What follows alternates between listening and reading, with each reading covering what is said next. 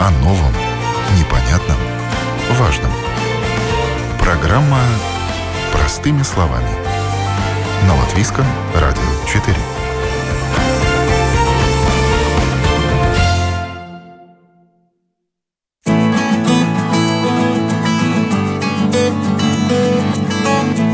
Здравствуйте! С вами Марина Талапина. У каждого человека одно и то же заболевание может протекать по-разному. Известный факт. Далеко не все пациенты с одинаковым диагнозом и одинаковым подходом в лечении успешно побеждают болезнь. Ежегодно индустрия здравоохранения только в США тратит около 2,5 миллиардов долларов на неэффективное лечение. Может помочь обеспечить больного теми лекарствами, которые подходят конкретно ему, персонализированная медицина – над разработкой более эффективных подходов диагностики и лечения трудятся ученые во всем мире, в том числе и в Латвии. И сегодня латвийская биотехнологическая компания Omnica совместно с мировым лидером в области интеллектуальных технологий для здравоохранения MedAdvice разработали платформу на основе искусственного интеллекта для ведения пациентов с коронавирусом и совместно с Латвийским институтом органического синтеза «Смартомника» ведет работу над проектом в сфере онкодиагностики. Я рада представить сегодня с нами на связи адъюнкт профессор Института Розвелл Парк, который находится в США в штате Баффало, руководитель Института персонализированной медицины в Израиле и научный директор латвийской компании «Смартомника» Игорь Коман – и латвийский ученый-химик, изобретатель, профессор, академик, директор Института органического синтеза Ивар Калвинч. О новом, непонятном, важном. Простыми словами. На Латвийском радио 4. Тяжелую болезнь вначале легко вылечить, но трудно распознать. Когда же она усилилась, ее легко распознать, но уже трудно вылечить. Вот как может помочь и уже помогает искусственный интеллект и современные технологии в постановке правильного диагноза? Игорь, наверное, с вас начнем. Дело в том, что необходимость персонализации и необходимость включения каких-то суперсовременных сложных технологий возникает не сразу и не на первом этапе. Все-таки очень важно, чтобы люди понимали вообще важность и необходимость э, диагностики, обследования и принципы выявления онкологических заболеваний. Вы правильно сказали, что когда они, так сказать, в спящей фазе, назовем это так, их сложно выявить. И поэтому существующие системы диагностики, скрининговой диагностики, выявления заболеваний в результате массовых осмотров, выявления заболеваний при плановых осмотрах семейных врачей имеют наиболее важную роль. Как это не звучит странно, самые простые процедуры, заключающие просто прохождение регулярных осмотров у врача, проведение там каких-то рентгенологических или еще каких-то имиджинговых исследований, анализа крови, регулярное обращение к специалистам, это максимально э, эффективный способ выявления заболевания. В случае же, если э, такая возможность упущена и заболевание выявляется по каким-то уже косвенным признакам, как правило, связанным с нарушением функций органов или систем, которые задействованы в результате разрастания опухоли, то здесь, конечно, уже диагностика намного сложнее, и здесь вступают принципы ну, еще не персонализации, но уже максимально максимально уточненного диагноза. И это один аспект. Второй аспект, который я бы хотел сказать в начале нашей беседы, что такое вообще персонализация? Потому что у этого термина очень много разных трактований, и очень важно выбрать, как бы договориться об, о едином языке. Потому что это довольно забавная история, которую я всегда рассказываю, когда говорю про это. Она связана с тем, что я заканчивал Московский медицинский университет, тогда второй мед, и на первом занятии, которое такое вводное было, профессор, которого я не помню, который вел лекцию, он сказал, первые его слова были, что наша как бы концепция основана на том, чтобы лечить не болезнь, а больного. А когда я, уже будучи профессором в Соединенных Штатах Америки, недавно был на одной из э, встреч Американской ассоциации онкологов, то там звучит как нечто такое абсолютно мифическое будущее, что вот когда-нибудь мы придем в ту точку, где мы сможем разглядеть за симптомами и синдромами и данными человека. И вот здесь очень важно определить, с какой концепции мы исходим. Если находиться в рамках концепции, что мы лечим больного, а не болезнь, то вот здесь начинается персонализация. И персонализация – это некий глобальный, всеобъемлющий комплекс построения отношения между врачом и пациентом, между клиникой и пациентом, между системой здравоохранения и пациентом. Если мы видим человека, если мы видим пул данных, которые это как бы история его заболевания, история его семьи, историю вхождения в болезнь, набор данных. Все это становится предметом изучения и предметом анализа для постановки уточненного диагноза, и в случае с онкологией это имеет принципиальнейшее значение. Говоря же об использовании специальных технологий анализа данных, одной из которых является искусственный интеллект. И это просто такая красивая формулировка, он далеко не всегда нужен, как именно вот специализированный инструмент. Тем не менее, о нем приятно говорить. Речь может идти о двух типах анализа данных. Один тип анализа данных, который наиболее распространен, и то, что, как правило, имеется в виду, когда люди собирают исследователи, как правило, врачи вместе с учеными, иногда при поддержке э, крупных исследовательских центров, иногда фармацевтических компаний, иногда компаний разработчиков новых лекарственных методик. Они э, проводят большие массовые исследования на больших группах пациентов, объединенных по какому-то принципу, разделенных внутри групп по каким-то более четким критериям, собираются данные, например, скажем, 40 а, тысяч, по-моему, женщин наблюдали с возраста там, от 30 до 60 лет. А, в течение каждого года несколько раз они проходят полное обследование, собираются данные, собирается огромный массив данных, и по этим данным видно, что в течение там, 30 лет исследования кто-то заболел раком, у кого-то там произошел инфаркт, кто-то там еще что-то. И это позволяет создать некий массив данных, анализ которых может помочь как бы классифицировать конкретного пациента по возможной принадлежности к той или иной группе и как бы потенциальному риску развития того или иного состояния или развития тех или иных симптомов. И это один уровень.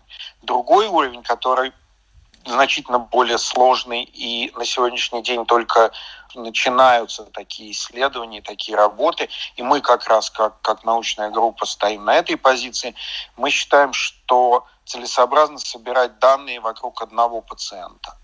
То есть не сравнивать пациентов с одинаковыми входящими диагнозами между собой, а анализировать большие объемы данных, собранные вокруг одного пациента за счет глубокой индивидуальной диагностики, построенной в рамках некой новой философии диагностической, которая вот сейчас рождается именно на пересечении новейших методик.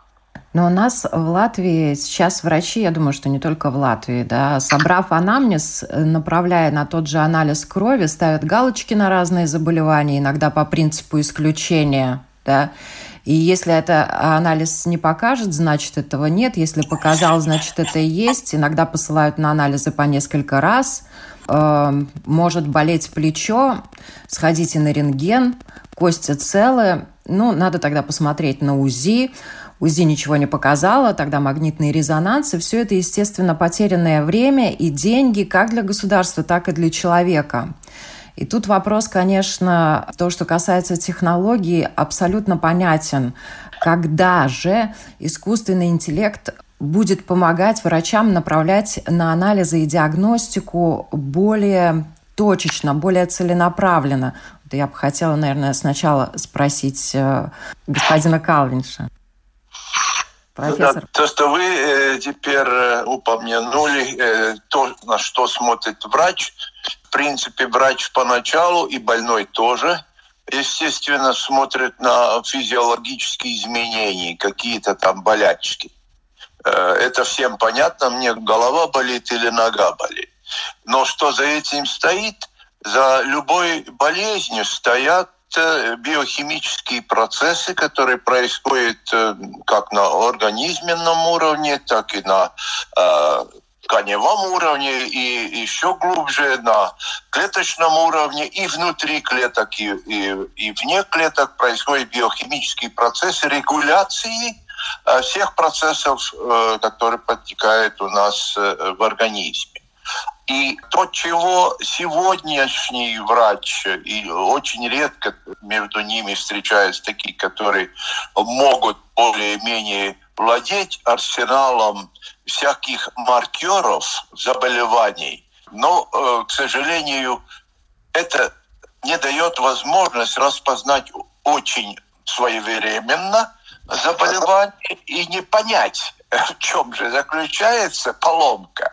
Если это установить при помощи методов молекулярных диагностических и для конкретного больного, то можно выявить заболевание заблаговременно и знать, ну, скажем, на какую поломку именно надо воздействовать. Ну да, но тут как раз вот и включается работа программ искусственного интеллекта, которые могут очень серьезную помощь оказывать и врачам, и, соответственно, пациенту. Правильно, Игорь?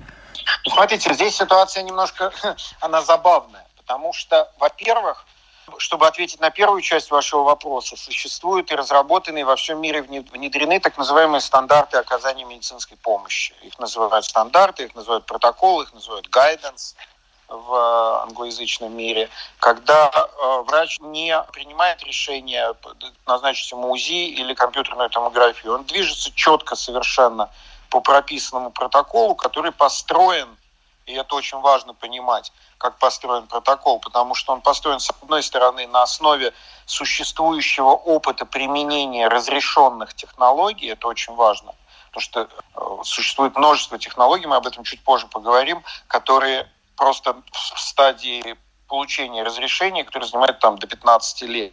Да, то есть они есть, они помогают, но их ними нельзя пользоваться. Протокол их не может учитывать. Это только разрешенные технологии, с одной стороны, и это опыт как бы официальной медицины. С другой стороны, эти протоколы в большинстве систем здравоохранения очень четко согласованы со страховыми компаниями, которые являются плательщиками, которые не хотят платить просто, если врач будет ну, перебирать механически все методы диагностики, с одной стороны. С другой стороны, соблюдение врачом протокола является гарантией качества оказания медицинской помощи, что является принципиальным понятием и с точки зрения выплат страховой компании медицинскому учреждению и с точки зрения возможных претензий пациента, что он недополучил медицинскую помощь. Поэтому это некий такой костяк, вокруг которого построено все. Дальше, насколько возможно манипуляция внутри вот этих разрешенных методик, как бы достаточно узкий коридор возможных манипуляций, поэтому использование искусственного интеллекта в этой зоне не особо разумно.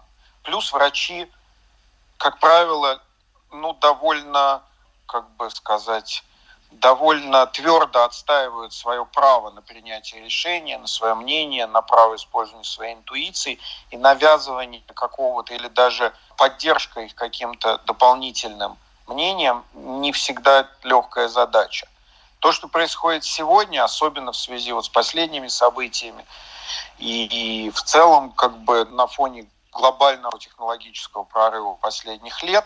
Создаются технологии, которые передовые центры внедряют и устанавливают на рабочее место врача. И это системы, так называемые системы поддержки принятия решений. Это системы, которые позволяют врачу немного иначе смотреть на работу с данными пациента, иметь некие альтернативные предложения, как правило, значительно более глубокие, более центрированные на пациенте, если так можно сказать.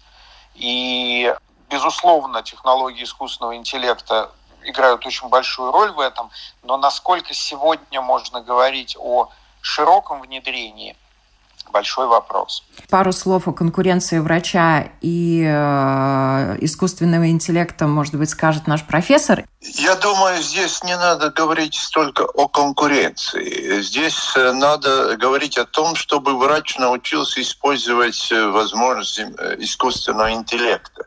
Ведь поток информации в науке, и в том числе медицинской науке, увеличивается сейчас где-то в два раза в течение трех-четырех лет.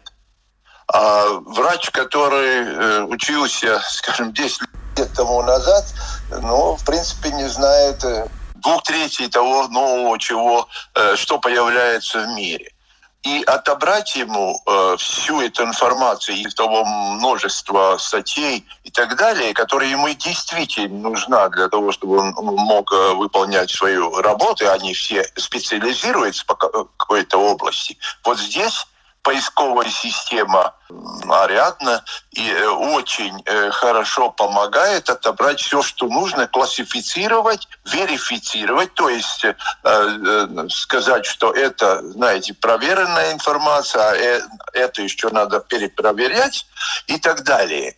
И систематизированном виде дать возможность врачу ознакомиться, скажем, с эссенцией всего, что сегодня в мире по этому направлению происходит. Вот здесь нужен искусственный интеллект. Но равно как и многие боятся компьютера самого, то есть дигитализации всех процессов, но врачи тоже боятся э, ну, таких инструментов, как э, искусственный интеллект.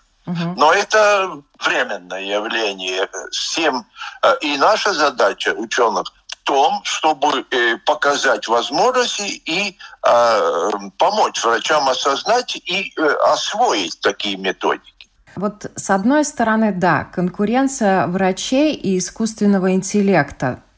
Но то, что показала ситуация с коронавирусом, когда все врачи ждали информации и ждали обобщений, ждали вот этой вот систематизации данных, такой, которая будет централизованно поступать из э, достоверных источников и так далее. Вот она показала, что искусственный интеллект на самом деле и новые технологии, они могут очень серьезно облегчить работу врачам, особенно то, что касается каких-то новых заболеваний. Ну, наверное, не только новых, конечно. Вот э, вами разработанная платформа на основе искусственного интеллекта для лечения пациентов с коронавирусом рядом, она э, тоже э, показательна в этом плане. Расскажите, пожалуйста, об этом. Хорошо, э, я постараюсь кратко это рассказать. Э, платформа Ariadne, в ней воплощен опыт работы большой группы исследователей международных, израильских, э, английских, э, латвийских ученых в области создания как бы систем поддержки принятия решений, о чем я сказал в предыдущем нашем блоке, для врачей, основанных на анализе данных и анализе существующего опыта в той или иной области. И система Ариадна была создана в кратчайшие сроки для медицинских работников, столкнувшихся с э, необходимостью лечения коронавируса. И очень важно понимать, что на момент начала заболевания действительно никто в мире не понимал, ни какие органы поражаются, ни какой порядок развития. Вот э, то, что говорил э, профессор о физиологических процессах чуть выше, совершенно было непонятно, как, как, как развивается как бы патофизиология состояния при заражении коронавирусом. Поэтому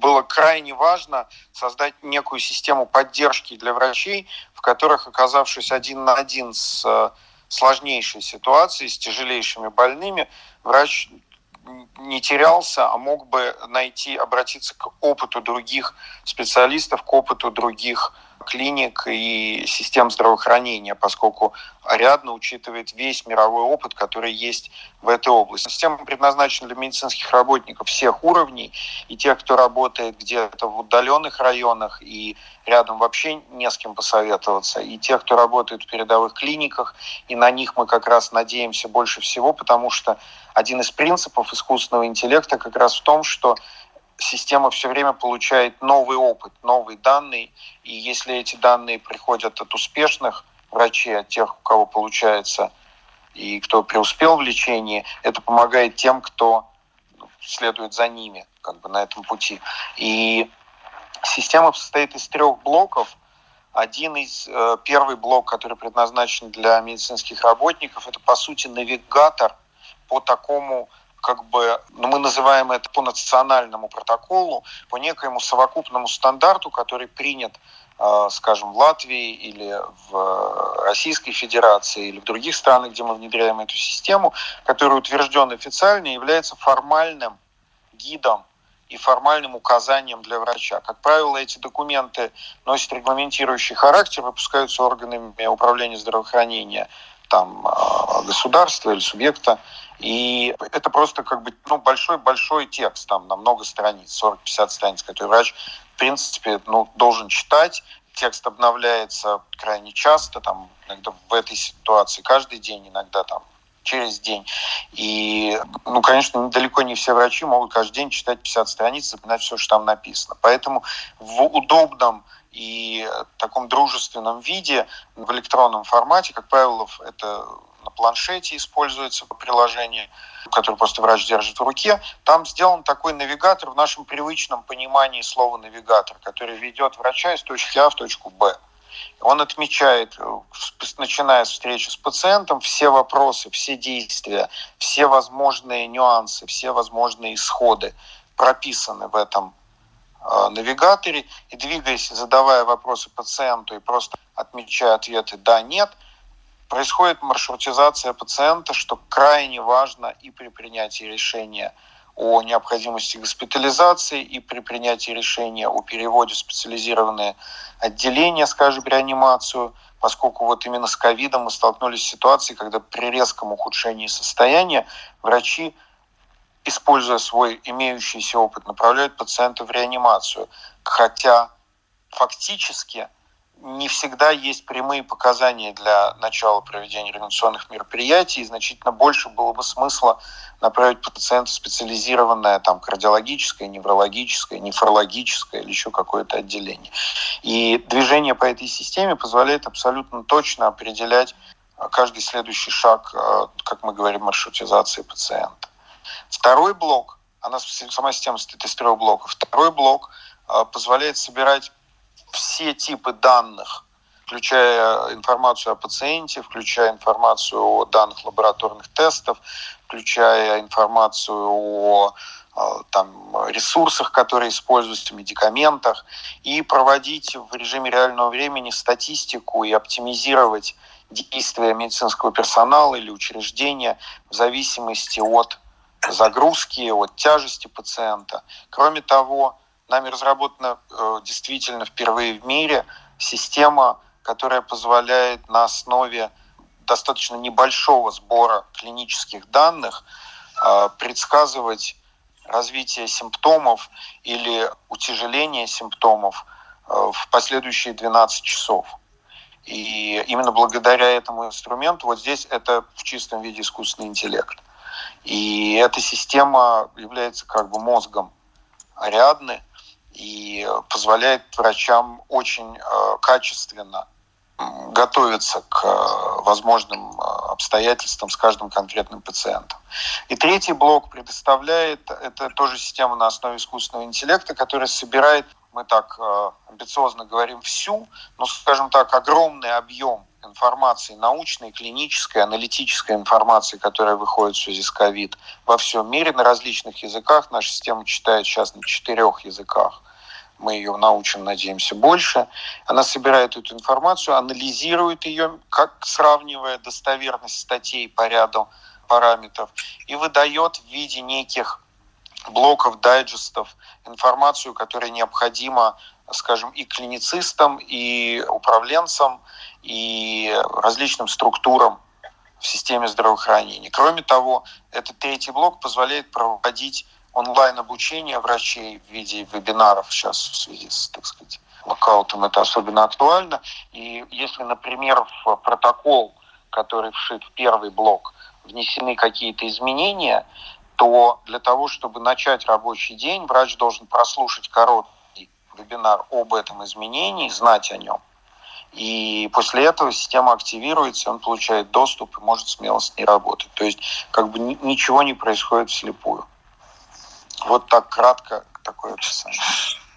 Но здесь э, камнем преткновения, наверное, является сбор данных о пациентах и лечении. Да? Насколько открыты на сегодня системы государственные, учитывая все законодательства, и вы можете получать и обрабатывать эти данные?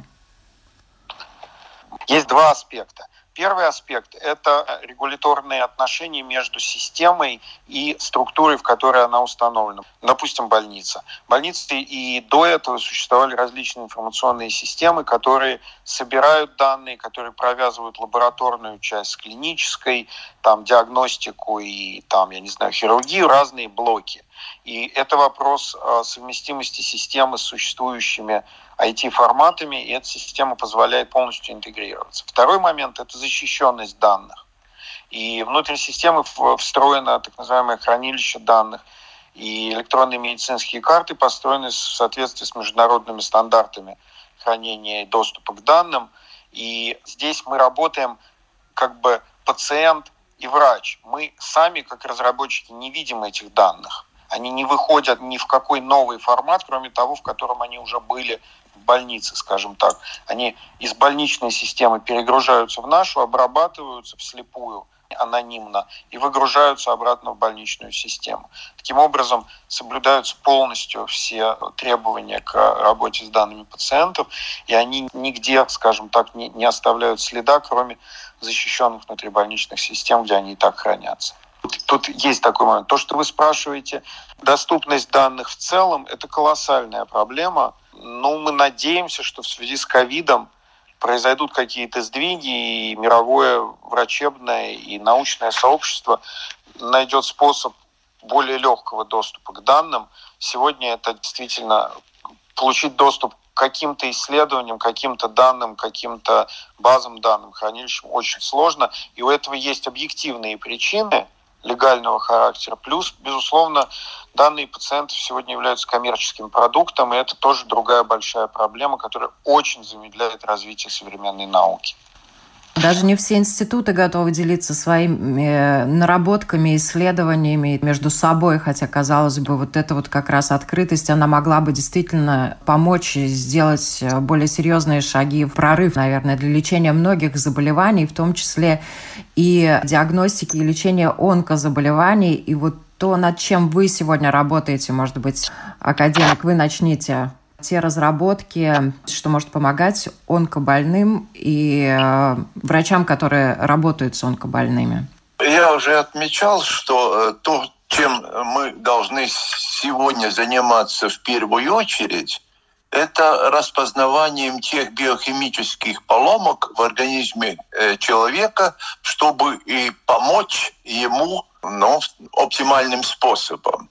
Ведь если мы смотрим на развитие конкретного больного, скажем, опухоль молочной железы, то оказывается, что на разных стадиях заболеваний, там на первой, второй, третьей стадии э, не только меняется э, сама опухоль и ее агрессивность, но она основана на то, что изменяются гены, и изменяется ряд, э, ну, скажем, существующих биохимических процессов, которые позволяют опухоли размножаться и распространяться более эффективно. Наша же задача распознать, э, какие являются критическими параметрами, ну, скажем, какие ферменты конкретно использует опухоль для того, чтобы подавить возможность организма с ним бороться.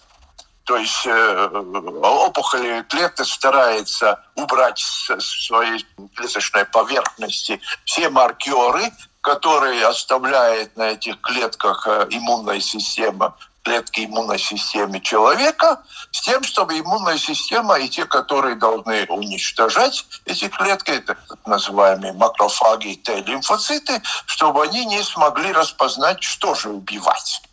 Ну вот, э, и то, чем мы занимаемся, мы как раз ищем э, ингибиторы, то есть э, тормозящие возможности работать таких энзимов, при помощи которых вот опухолевая клетка уходит от иммунного ответа. Это одно направление. Другие направления, которых мы стремимся ну, получить возможные новые лекарства, это способы регуляции считывания э, информации с генов, ну, из генома человека, из генома опухолевой клетки. Э, там э, вся хитрость заключается в том, что опухолевая клетка закрывает считывание тех генов, которые тормозят деление клеток и открывают все гены, которые помогают клеткам быстро размножаться. Но можно и сделать наоборот, закрыть информацию э, для доступа опухоли клетки к тем э, генам, которые стимулируют, то есть онкоген или проонкоген и так далее. Но вот это э, надо, эм, во-первых, на молекулярном уровне распознать у конкретного больного, и тут начинается персонализированная медицина, и, во-вторых, разработать средства регуляции этих процессов. Но тут, в принципе, все движется в направлении профилактики заболеваний даже, да, в будущем. Правильно ну, я понимаю? Может быть так, но мы не можем э, отвечать, скажем, э, за то, в какие Э, неблагоприятные условия человек сам себя ставит. Какими ядами он себя травит, какую, ну, скажем, не э, соответствующие требованиям пищу употребляет, стресс и другие э, возможные источники поломки, в том числе радиация, в том числе пестициды и так далее. Это комплекс всего чего. Вот тут угадать всего мы не можем, но распознать по возможности быстрее и раньше – Э, что такие сдвиги происходят, и, скажем, э, если мы говорим о молочной железе раке, то там одной мутации, скажем, в конкретном гене не хватает. Э, но она уже определенную имеет опасность. И если появляется вторая мутация конкретном гене, то уже можно говорить, что этот человек в группе риска, и с ним надо работать очень и очень, ну, скажем так, с большой опаской. Игорь, хотелось бы услышать ваш опыт работы именно в этом направлении. Ну, во-первых, мы работаем вместе с э, академиком Калнишем в течение нескольких лет в области разработки новых лекарств, и благодаря его опыту и знаниям, и видению многие вещи как бы обрели новые смыслы. Я тут, как бы, пользуясь случаем, хочу сказать, что вообще латвийская школа фармакологическая заслуживает глубочайшего уважения, и, возможно, она недооценена на мировом уровне, но те, я это знаю от экспертов, те, те специалисты, которые сталкивались или сталкиваются с э, рижскими учеными, абсолютно, так сказать, э, удивлены и счастливы этой возможности. Поэтому те разработки, о которых вот сказал а профессор Калвинч имеют очень, очень большое значение, и это наука высокого качества. Это первое.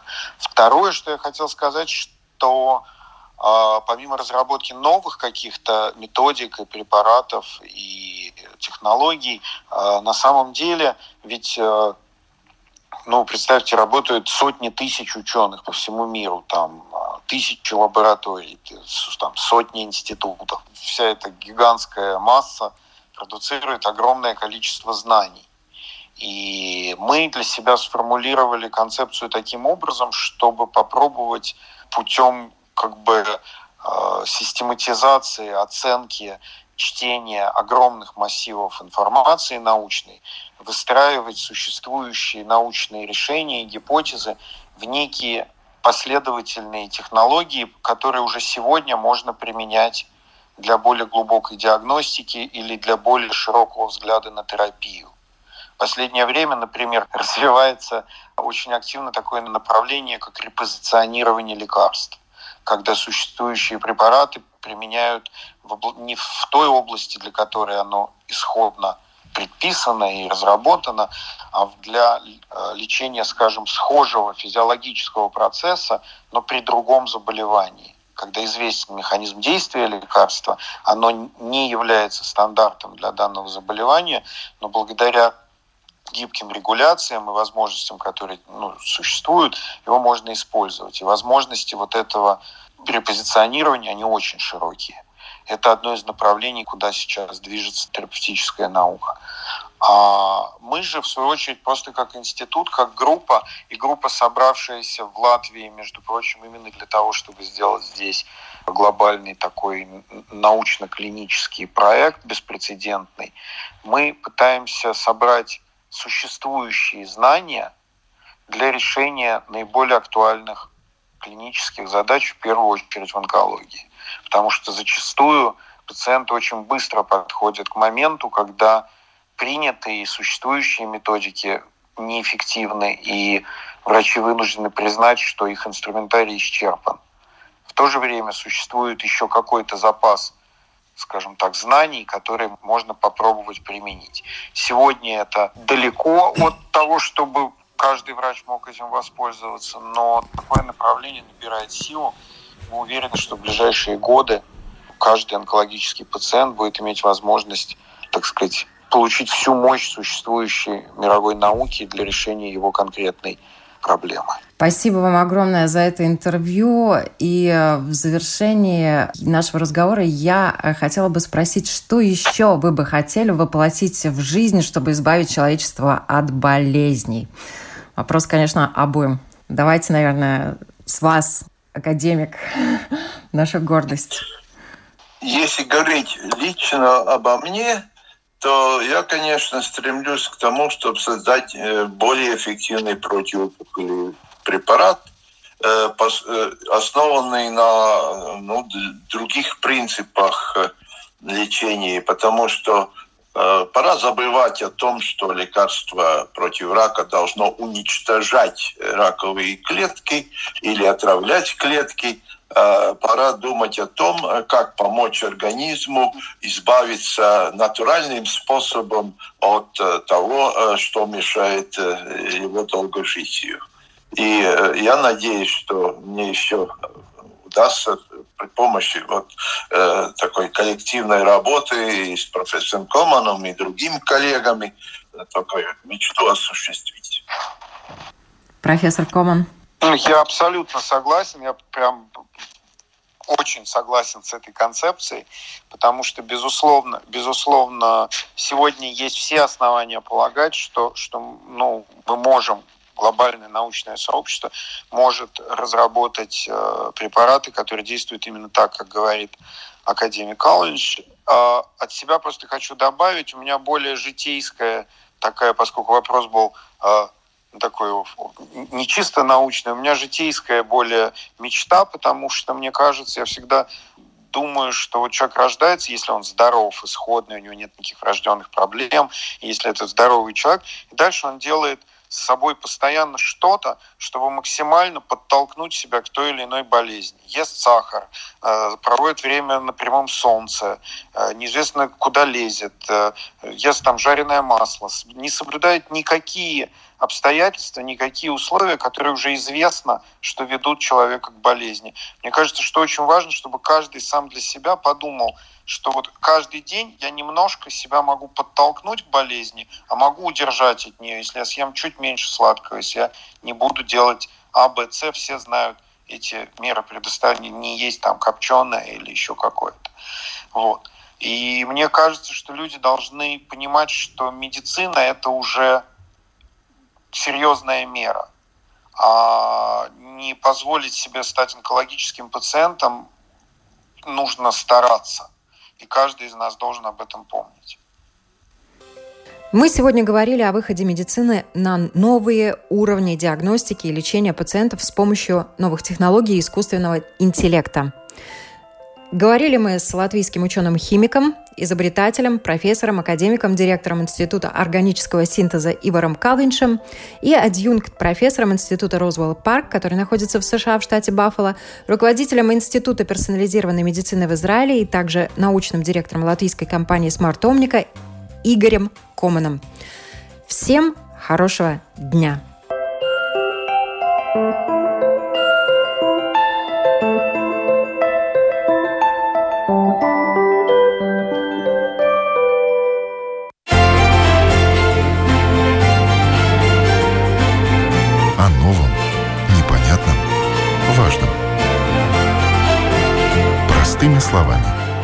Латвийском радио 4.